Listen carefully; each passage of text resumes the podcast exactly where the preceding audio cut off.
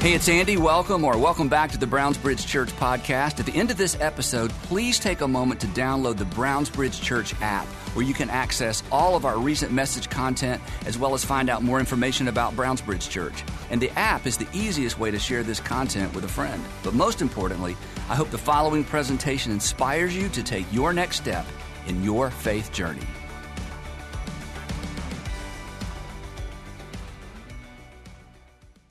Well, I'm really excited to be kicking off uh, this series today. If you're brand new with us, you picked a great Sunday to join us um, as we uh, start uh, this conversation around Better Broke in the next few weeks. Really, a series. If you're new to church or new to our church, a series is just when we pick out a topic and we talk about it uh, for a couple weeks at a time and also looking to see what God has to say about it as well. And uh, where this series kind of originated from, or kind of the central idea of this series, is this reality that in life, um, things are constantly breaking. Have you noticed this before? Like it just, I don't know if this is a law of physics, a law of mechanics, a, a law of humanity, or what, but it just seems like stuff just constantly, as you go through life, things are constantly breaking. Has anyone had something break this week? Like just, yeah, you can raise your hand to that. Yeah, I'm, yeah, you're dealing with something. I'm dealing with something as, as well. I'll tell you about it in just a few minutes. But because of this, because things are constantly breaking throughout life, we are constantly fixing things. Um, odds are you, you've either just fixed something or you're currently in some sort of project. You've got something going on uh, either at home or at work or somewhere in your life, um, or something is about to break and it's going to require your attention. Uh, there's a bunch of things that fall into this category of things that we're fixing. The first, and, and probably the most common for a lot of folks in the room, is your house. Um, this is probably the easiest example. It's, it's interesting as I was thinking about this. I'm like, wait a second. you get to pay taxes and a mortgage for the privilege of keeping with the never keeping up with the never-ending maintenance of a home. That's really what home ownership is all about. And uh, currently, you can pay twice as much as a home is worth in order to keep up with the never-ending maintenance. That sounds like a great deal, doesn't it? Sign me up. Um, sometimes it's the small things uh, at the house that'll get you.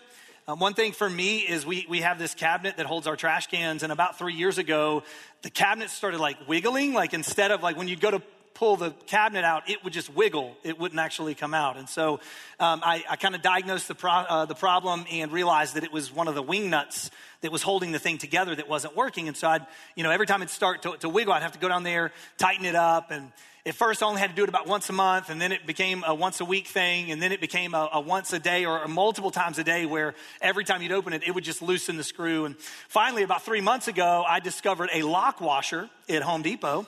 Um, that's a thing, and uh, apparently it works really well because I used the lock washer and the problem solved. Funny enough, I'm not making this up. I know a lot of times preachers like they'll tell stories and they're kind of making things up. I'm not making this up. This past week, it started to wiggle again, and literally last night had to bust out the uh, screwdriver and tighten the thing up again. So sometimes it's the small things. Um, other times it can be maybe a little bit larger.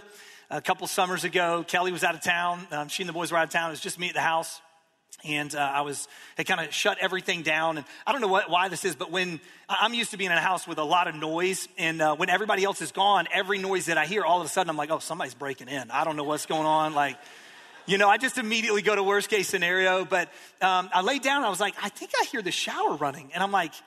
I don't, I didn't leave the shower running. The shower shouldn't be on. And so I get up and I walk into our, our bathroom and I kind of look at the shower. Shower's totally off. But yet, I still heard the sound of running water. I'm like, this is not good. And it was coming from the direction of our closet. And sure enough, I walk in our closet, and in our closet, we have this square cutout that we use, you know, you can use to get up into that portion of the attic. And literally, the square is just nothing but flowing water, uh, like a waterfall on four sides. Um, and if I wasn't in like panic mode, I could have like stood in between the four sides. It would have been like a really cool experience of having water all around me. But um, I decided that probably wasn't the best thing to do. So um, I immediately, I, I, immediately knew what happened. Our, the way our roof works, it just will collect leaves, and eventually, when those leaves bunch up enough, when it rains really hard, it backs up through the shingles and begins to just pour through our house, just like it was doing that night. So I had to get outside.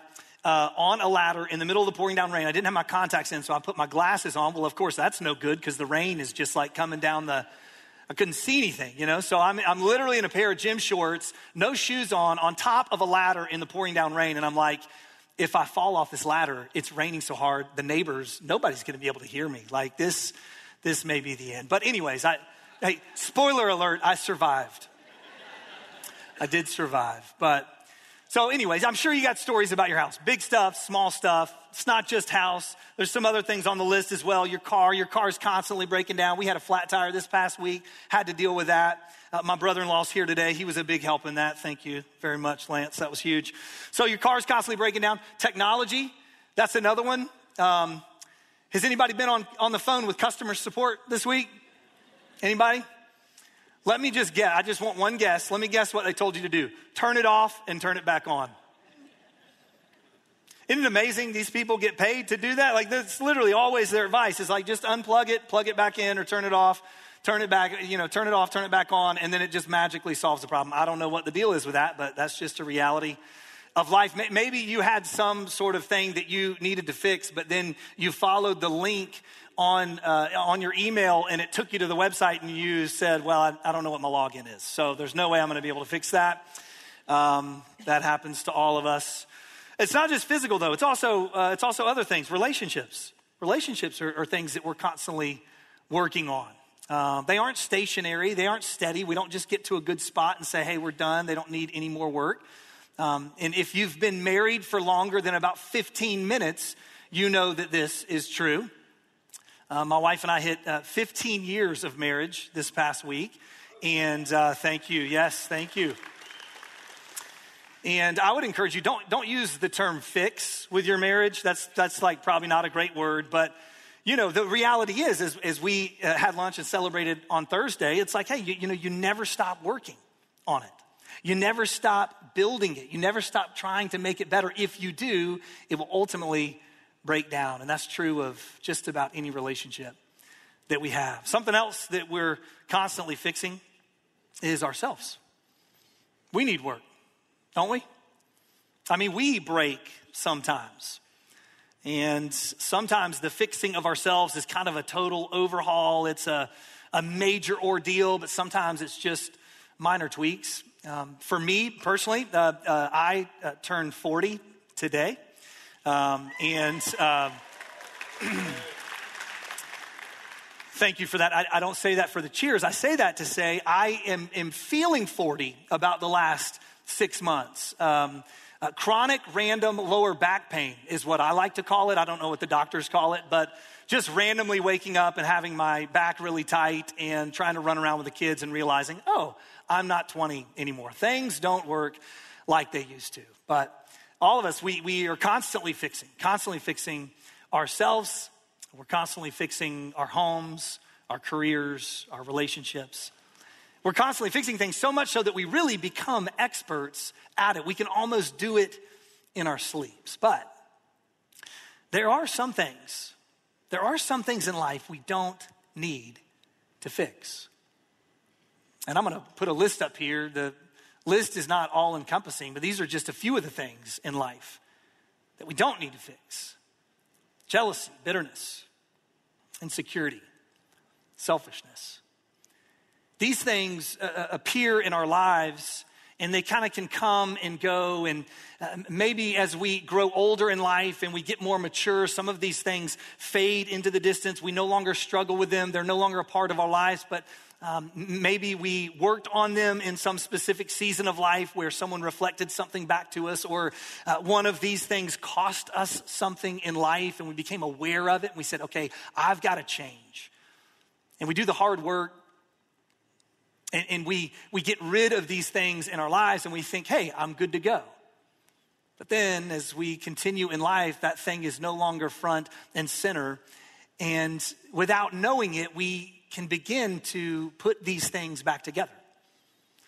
It's, it's as if when it's no longer front and center in our lives, that, that we can, without knowing it, begin to patch our jealousy back together.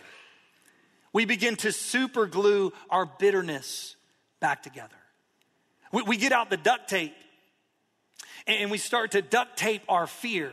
And all of a sudden we bump into it again and we're like, wait a second, I thought I dealt with this five years ago. I thought I dealt with this 10 years ago. I thought this thing would be gone.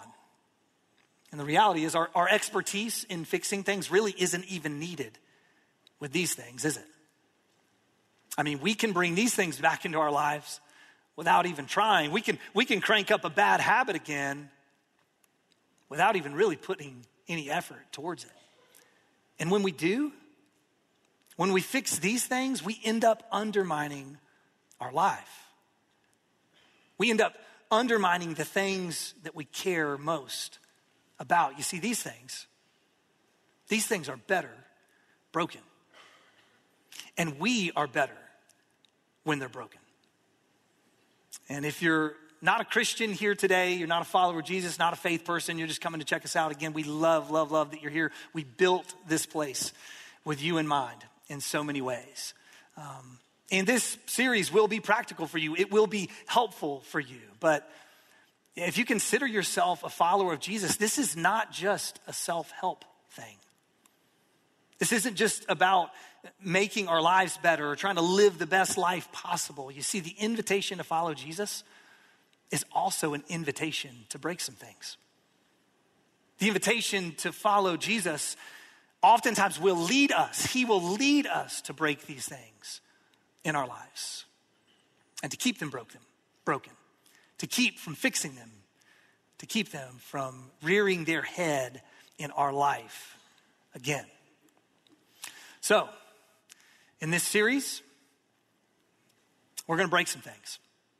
And I thought week one, we would just have a little bit of fun breaking some things. Um, so this would be the splash zone people. You may want to go ahead and put on your uh, ponchos, safety goggles. Is anybody nervous? I actually have not tried this yet, but um, the team said it would work, so I'm, I'm, going with them. I'm trusting them. So, yeah, in, in this series, we're, we're going to break some stuff, and I don't know specifically for you what needs broken, but you know, I'm sure you could imagine something, right? And you know, this thing in life has crept back in, and we we know that we're actually better broken. You got your goggles on, guys? Sorry. Make sure you're ready. Okay. Here we go.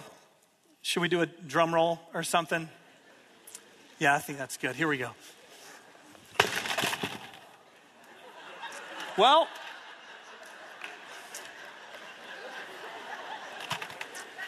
missed the uh, missed the lemon, but I got the bucket. Oh, look at this. Hey, this is Orlando, everybody. Thank you, Orlando. I appreciate that. Is this a different brand or uh, something we may have the same problem? Maybe I should swing a little bit less hard. What do y'all think? Oh, that was lovely. Okay.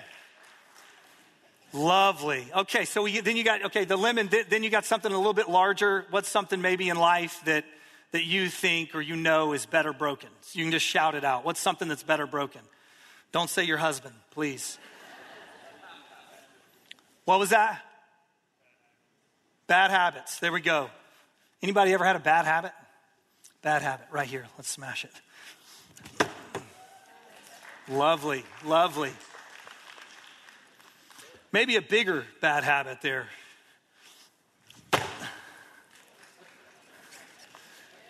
That's pretty durable. Here we go. This one right here. I don't know. I don't know what it represents for you, but I'm going to do this. I think we can do one more. What do y'all think? I think we can do one more. Yeah. We got something a little bit bigger that we can do, maybe. Orlando, thank you. And this one did. This one held up. So much better. There we go. you guys ready? Here we go. Should, should we check the insurance policy before I smash this thing? Here we go. Here we go.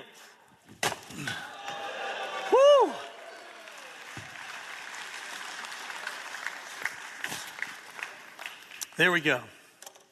So, again, sometimes in life, these things, I'm covered in this stuff. This is awesome. Again, we, I told you, I told you, we had not tried it beforehand. So, again, in life, these things creep back into our lives without us even knowing it. Have you ever been in a spot where you, you, you, you bump into some sort of character flaw, some sort of um, sin, some sort of part of, of, of, of, your character that you don't really like, and you're like, wait a second, didn't I already work on this? Haven't I, haven't I faced this before? And, and didn't several years ago, I, I worked with a counselor, I worked with a coach, and they kind of helped me work this thing out. And then all of a sudden, it's there again in your life. It's because of this principle that we're going to talk about over the next few weeks that, again, we can fix these things without even knowing it. And today, today I want to talk specifically about pride. Now, the reason why I want to talk about pride today, start with pride, is, is for a couple different reasons. Um, first, just a question for everybody. Um, how many of you never struggle with pride? Just raise your hand. You never struggle with pride? Very good. You guys are good. Yeah. Yeah, obviously, if you raise your hand to that question, you're what? You're prideful, right? So all of us in here, we're, we're on the same page, right? That, and that's, so that's the reason why, that's one reason why I want to start with pride today. But the second in fact, uh, this is funny. When, when I was in college, I had a guy that uh, used to always say, I'm the humblest guy I know, and I'm proud to tell you. That's what he'd tell people. Anyways, uh, pride also, the, the, the, reason why we're starting with this today is because in a lot of ways, it is the keystone flaw. It's the keystone sin. It's the, it's the sin or the flaw that leads to all of the others. And C.S. Lewis talked about this in his book, Mere Christianity. He uh, uh, talks about this list of, of all these different flaws that we can have, all these different sins that we can battle. And he says that compared to, compared to pride, all the other vices, all the other flaws are mere flea bites. And he says that pride leads to every other vice. So if that's the case, if that's the case, maybe while we keep pride broken in our lives, uh, it may lead to many of these other things and things that aren't even on this list that are better broken staying that way in our lives. Now, you may be thinking, um, once I bring up the topic of pride, you kind of maybe can guess the direction that I'm going. It's like, okay, talk on pride. We're going to talk about humility.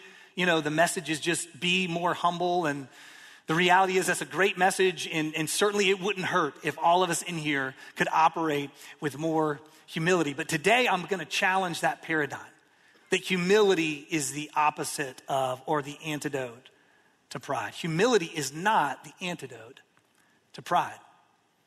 That if we just lower our view of ourselves, that doesn't necessarily remove pride in our lives. Think about it this way. Let's say this is uh, the, the, the, the, view I have of myself, and I've, I've I've done a, really good job to lower the view of myself, yet when I look at others, I still see them as even lower. We would call that pride. We would call that a prideful person. Same thing is true uh, opposite. Uh, if, let's say, you have a really high view of yourself, someone's got a really high view of themselves, yet they see others in an even greater light, we wouldn't necessarily call this person prideful, would we? We might call them self assured, we might call them confident, but we're not going to call them arrogant. Not going to call them prideful. It's the comparison that really makes the difference. C.S. Lewis talked about this in, in Mere Christianity. I'm going to put this quote up here. He, he says that we say, we say that people are proud of being rich or clever or good looking, but they are not. They are proud of being richer or cleverer or better, better looking than others. If someone else became equally rich or clever or good looking, there would be nothing to be proud about. It's the comparison. It's the comparison that makes you proud. The pleasure of being above the rest. So, what he's saying is even if we lower our view of ourselves all the way down, but yet we still see others in a lower light. We see ourselves as better than, smarter than, stronger than. Pride is not broken. So, sprinkling a little bit of humility in doesn't necessarily remove pride. If that doesn't work, what does? If that doesn't work, you know, how, how do we break pride in our lives and keep from fixing pride in our lives? And today we're going to look at a passage in the New Testament that speaks directly to this. It takes the issue of pride head on. And it's a letter that the Apostle Paul wrote to the church in Philippi. It's called Philippians. And if you're new to church, uh, the Apostle Paul was um, an enemy of Christians. He hated Christians, and then he became a Christian. He had an experience with Jesus that changed his life, and he ended up becoming the leader of the first century church. And he would write letters to these different churches that he visited, encouraging them, and he'd go back and forth with them, helping them live out this life following Jesus. And the letter of Philippians is an interesting one. Paul is actually in prison, and somehow the Philippians have written him and have um, communicated some sort of discouragement around the fact that Paul is in chains, that he's in prison. And we can kind of guess that from the context because Paul starts his letter telling them, hey, it's actually a good thing. God is actually using my chains. He's using the fact that I'm in prison to do some really marvelous things. As he describes some of the ways that his imprisonment is benefiting him, benefiting the gospel, he ends up saying this to them. He says, Whatever happens, conduct yourselves in a manner worthy of the gospel of Christ. Whatever happens, conduct yourselves in a manner worthy of the gospel of Christ. Now, for his audience back then, this was only a couple decades after Jesus' ministry. And the church was growing based on his teaching. And many of these people knew him, or they knew people that knew him, literally. They knew his life. And so when Paul said, conduct yourselves in a manner worthy of the gospel of Christ, they would have immediately thought of Jesus' teaching, the life that they saw, the life that they experienced. And for us today, for us today, this is still the bullseye. If you're a follower of Jesus, it's to conduct ourselves in a manner worthy of the gospel of Jesus. And I love that Paul put whatever happens up here because this is really, really important because isn't it true that when, when things are going fine, we have a much easier time conducting ourselves in a manner worthy of the gospel of Christ. When everything's lining up, when everything's up and to the right, when everything's moving, moving smoothly in life, we don't have a problem doing this. It's when the whatever happens, right? It's when the whatever hits us that all of a sudden this becomes a challenge. And Paul was living that out first person as he was in prison.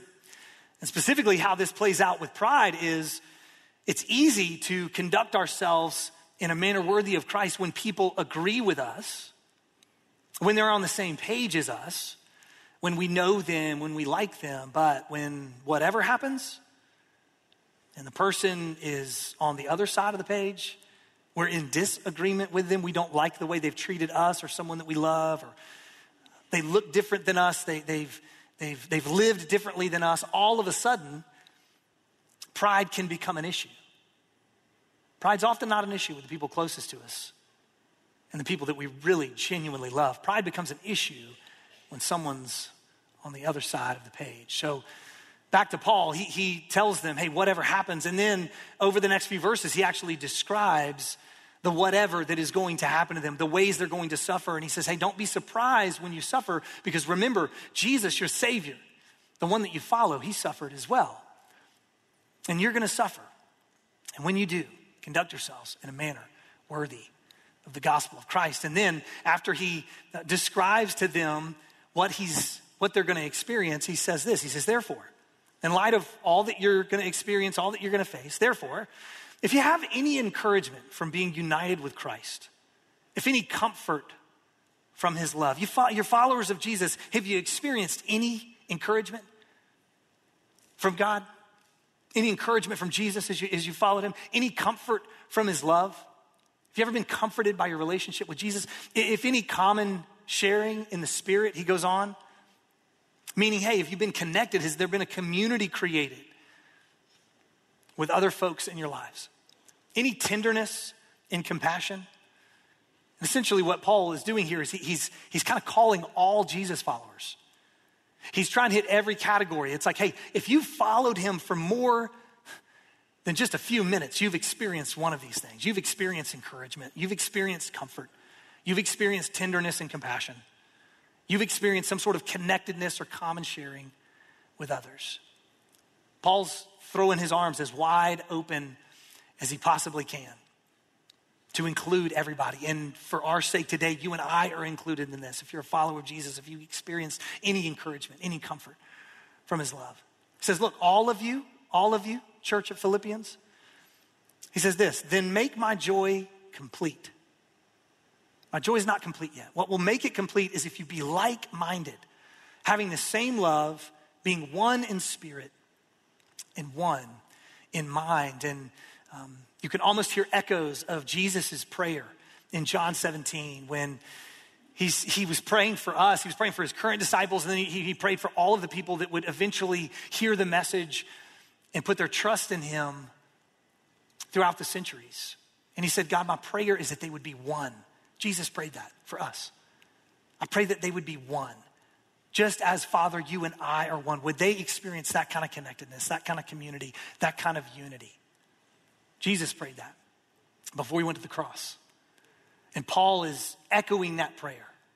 Look, with whatever you're about to face, whatever happens, that's coming, you need to be united. You need to be one mind. You need to be connected. That's going to be crucial. But Paul knew that one thing would have the potential to take away that oneness. One thing would have the potential to prevent them from being one in spirit and one in mind. That one thing was pride. Because this is what he says next. He says, Do nothing. Do nothing out of selfish ambition or vain conceit. This is pride right here. Selfish ambition, when someone's just, they're very ambitious, but it's all about them, it's all for their gain vain conceit, that they're concerned or consumed with just how they look and how they come across in their world. Selfish ambition and vain conceit. But he doesn't just say this, he doesn't just say, don't be prideful. He gives us the solution as well. Do nothing out of selfish ambition or vain conceit. Rather, rather, the opposite of or what you and I should do instead. And specifically for us today, uh, he's going to tell us what will break pride in our lives. He says, rather, in humility, which this is really interesting. Notice that he doesn't just say, hey, be humble. Just be humble. Rather, be humble. Don't, don't do these things, but just be humble. No. Humility is required, but it's not the answer. It's the first step but it's not the finish line. It's not the solution. In humility, it's part of the process. In humility, value others above yourselves.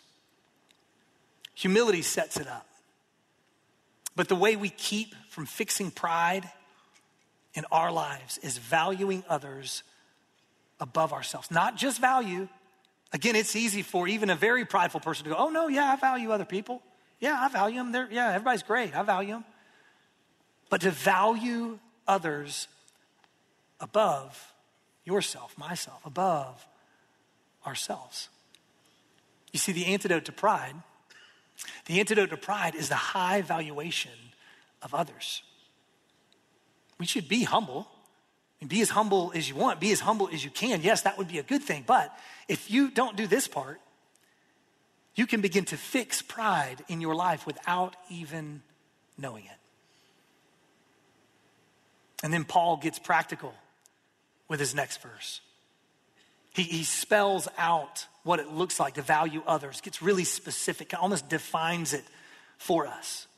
He says this not, not looking to your own interests, but each of you to the interests of others. You value them by looking after their interests not just your own. We're all going to have to look after our own interests. We all need to eat. We need to live indoors. We need shelter, all those things. We need relationships. We have a job to do. We have uh, maybe a family to care for or friends to connect with and, and encourage. And, you know, we kind of, we're going to take care of our world. We'll have to focus on our interests, some. But the way we break pride in our lives is by valuing others above ourselves. And the way we do that is by looking to the interests of others intentionally. I don't know what it would look like for you to um, not just look to your own interests, but also to the interests of others. I think about for me as a, as a husband, this plays out in marriage. You know, how do I look to the interests of Kelly and what she has going on in her world? How do I serve her? How do I just have a posture of, hey, how can I help? How, as a father, can I look to the interests of my kids, not just my own interests? Not just the, hey, man, I want to teach you how to do this football play and be really good and, you know, dominate out on the gridiron. You know, that might be my interest, but what, what are, I'm just kind of kidding, by the way. That's not like, I've got bigger interests than that, but, but what, what, what are their interests? How do I take an interest in what interests them? What is it for you? Who is it for you? Does somebody come to mind that you maybe could take more interest in? Maybe it's a coworker. And rather than, than bringing kind of your interest to the table only, you begin to dive into what interests them. Maybe it's a neighbor. And again, not just the ones we like. It's not just our kind, it's not just our people. It's much more challenging, but it's finding a way to take interest in the people that maybe even we don't care for too much in our life, finding, finding a way to take interest in them. Because again, the natural thing is going to be for us just focus on us. Several years ago, I, I came across this um, principle or this idea. Uh, I was a part of a starting point leader training down at North Point, and um, the guy that I was leading with brought this up to the, the leaders that we were training, the, the folks that were going to go on to lead starting point groups for us. And he was saying, hey, this is really important to have this posture in starting point. But when he said it, I thought, hey, that, that actually applies to all of life. That's not, that's not just a starting point thing. That's the way we need to be all the time. In fact, as followers of Jesus, that should be our posture all of the time in life. He essentially said there's two postures we can have when we're interacting with someone else. It's either here I am or there you are. Here I am, or there you are. Here, here I am says, Here I am. And we, and we focus on our stories and our interests. We focus on what we want to get out of the conversation. We can be here I am, people, or can be there you are. There you are. And as we begin to engage with them, we're curious we're curious about what's going on in their life. We're not just trying to tell about what's going on in our life. It's like, hey, tell us what's going on with you.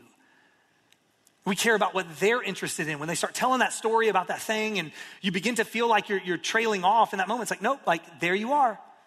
There you are.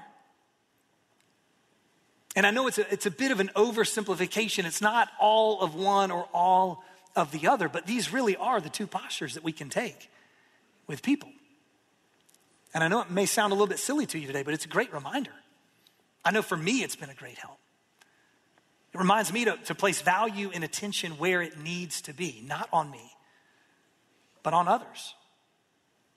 And again, specifically, those folks who may think differently than I do, or, or uh, those folks that vote differently than we do. That's going to be a big one this year, I think.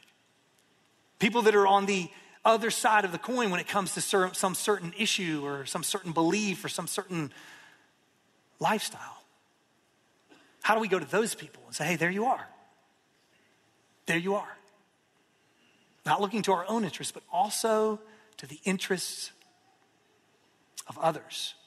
Who is it in your life? Again, maybe it could be an enemy, it could be somebody that you feel like they're against you. And you're like, Adam, there's no way I can take an interest in what they're interested in. I, I, don't like, I don't like what they're interested in at all. You know, I just, I, I, can't, you know, I just can't agree with it. I can't, you know, I don't know what the talk track is. But if we're going to live out Paul's charge, if we're going to live out what he challenged the Philippians with 2,000 years ago and that through the scripture challenges us with today, if we're going to live our lives in a manner worthy of the gospel of Christ, we've got to do this. Got to be there you are, people.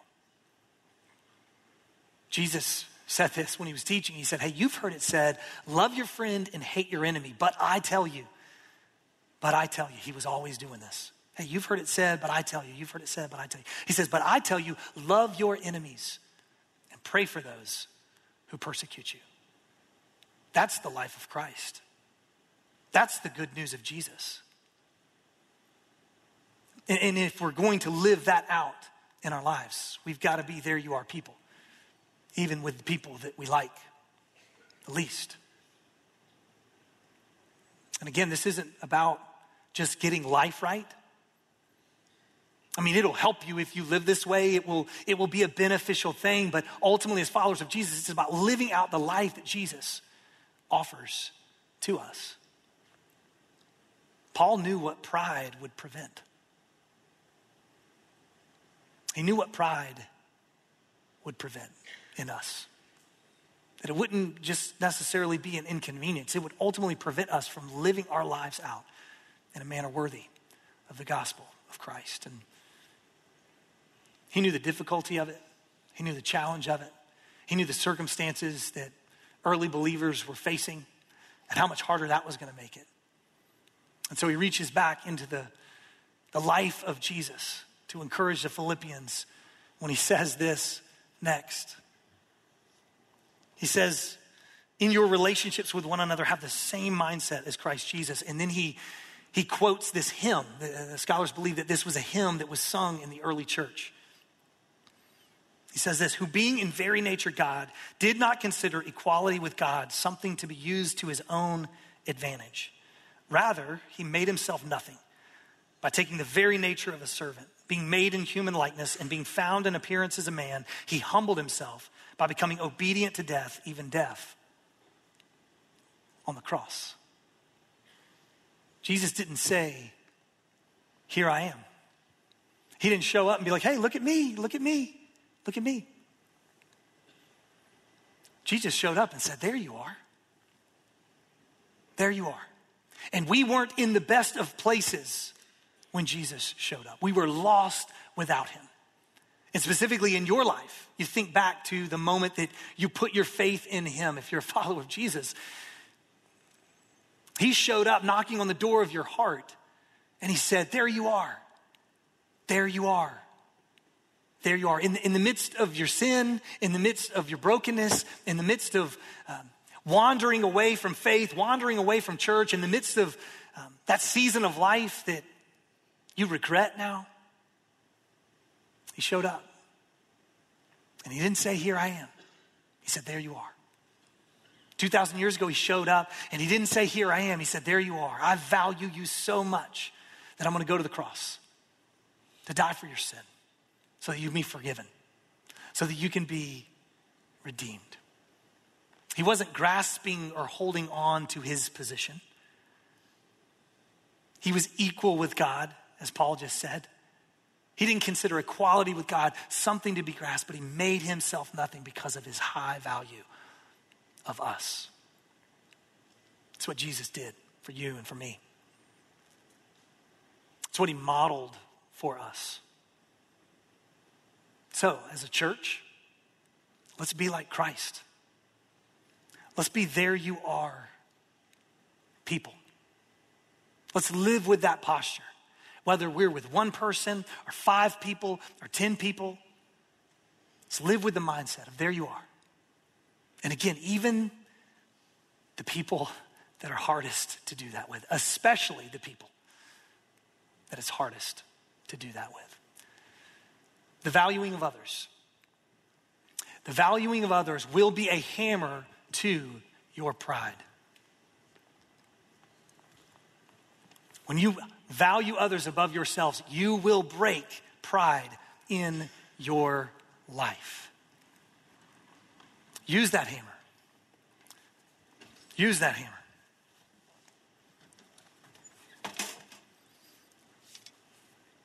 If you don't, your pride will become a hammer in your life. And you know what? It will begin to break. It'll begin to break relationships. It'll begin to break your influence. It'll begin to break potentially your career. And it may not break it entirely, but it may affect it. It may undermine what you're trying to do. It may undermine what God's trying to do in your lives. It may undermine your relationship with your spouse, your relationship with your kids. Ultimately, if pride becomes that hammer in your life, it will break you.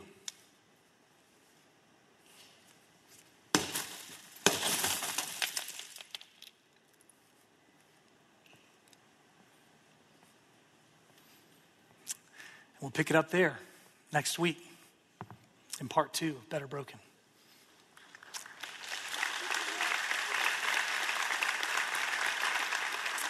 Let me pray for us and then we'll be dismissed. God, thank you for um, just the way that you love us.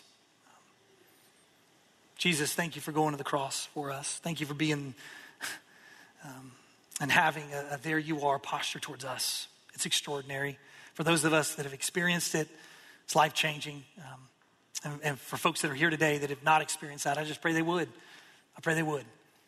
And God, let that love that you showed to us be a model for us as we go throughout our lives. We pray it all in Jesus' name. Amen. Thanks for being here, y'all.